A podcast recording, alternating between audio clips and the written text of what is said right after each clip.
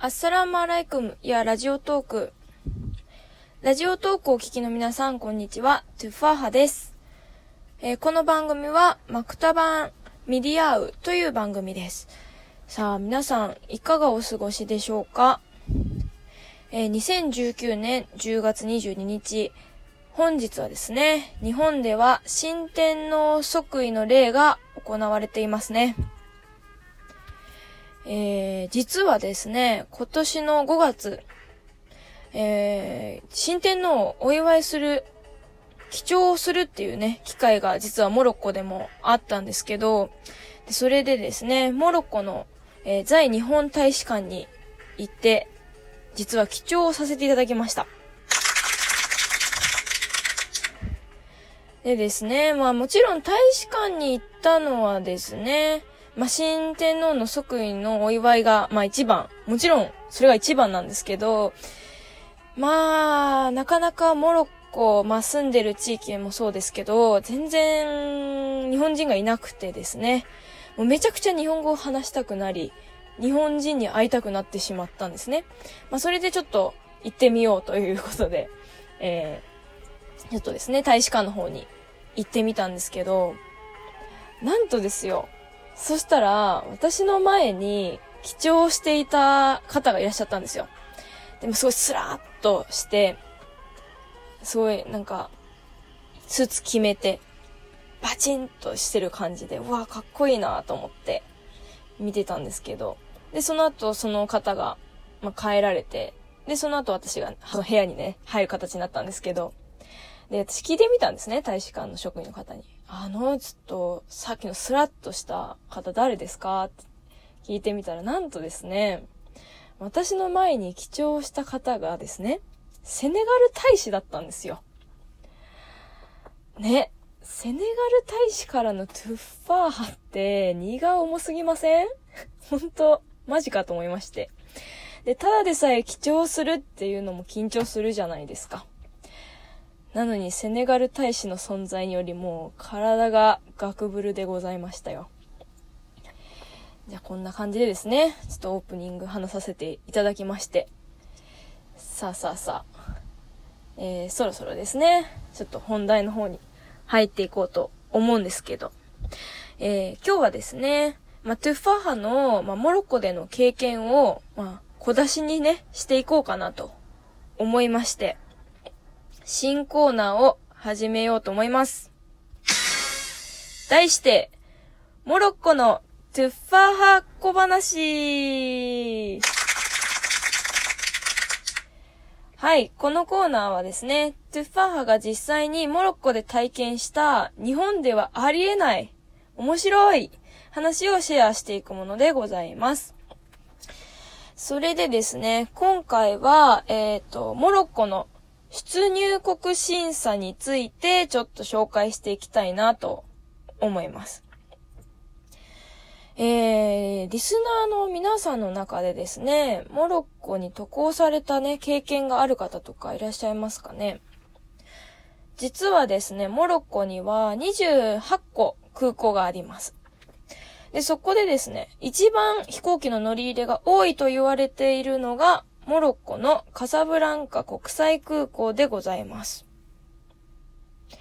それでですよ。その空港がですよ。2018年に世界で最も良くない空港として実は選ばれてしまった空港なんです。ね、それでまあ理由としてはですよ。まあ空港内で特に見る場所はないとか、時間潰せない、みたいなえー、理由らしいんですけど、まあね、そもそもどんなランキングなんだよと。まあね、私も思ったんですけど、まあそういう風に言われてる空港なんですね。まあでも私的にはまあそんなにまあ悪い空港だなとは思わないんですけど、まあ一番ね、ちょっとなかなか、あのー、興味深いなと 思うのは出入国審査なんですよ。でね、めちゃくちゃ並ぶんですね。例えばまあ、モロッコの、その、ベストシーズンに、じゃあ旅行しましょうと。で、入国しようかなと思った時にですよ。なんと入国に3時間以上かかってしまうんですよ。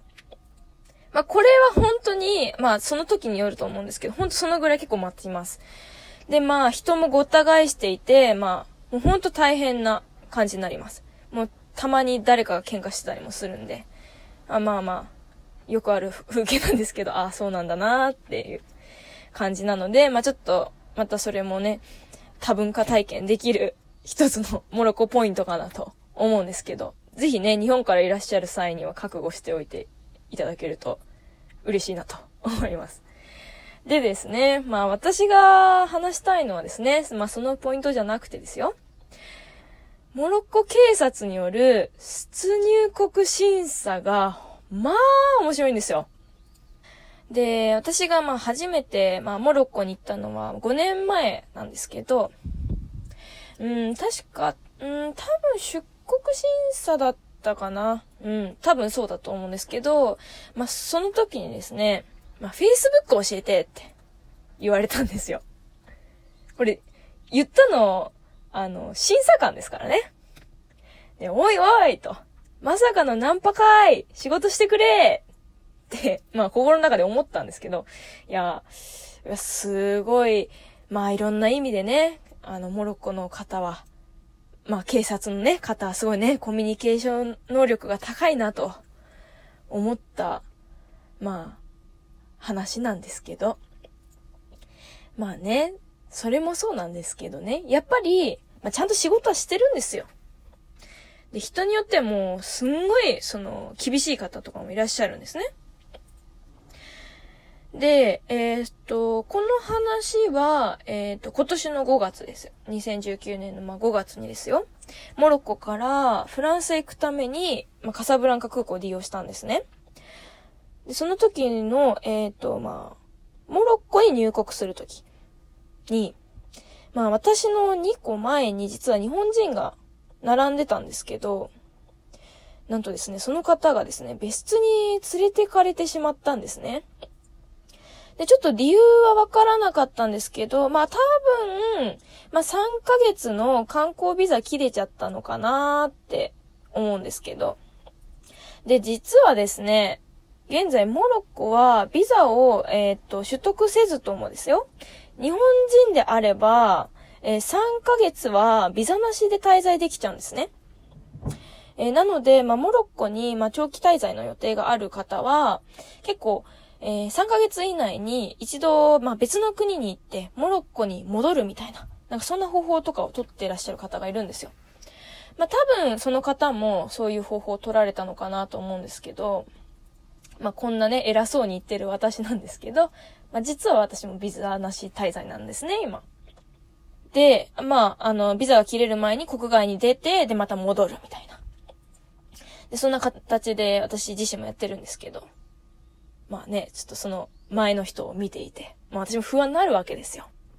怖いなと思って。あ、これ捕まるかなとか。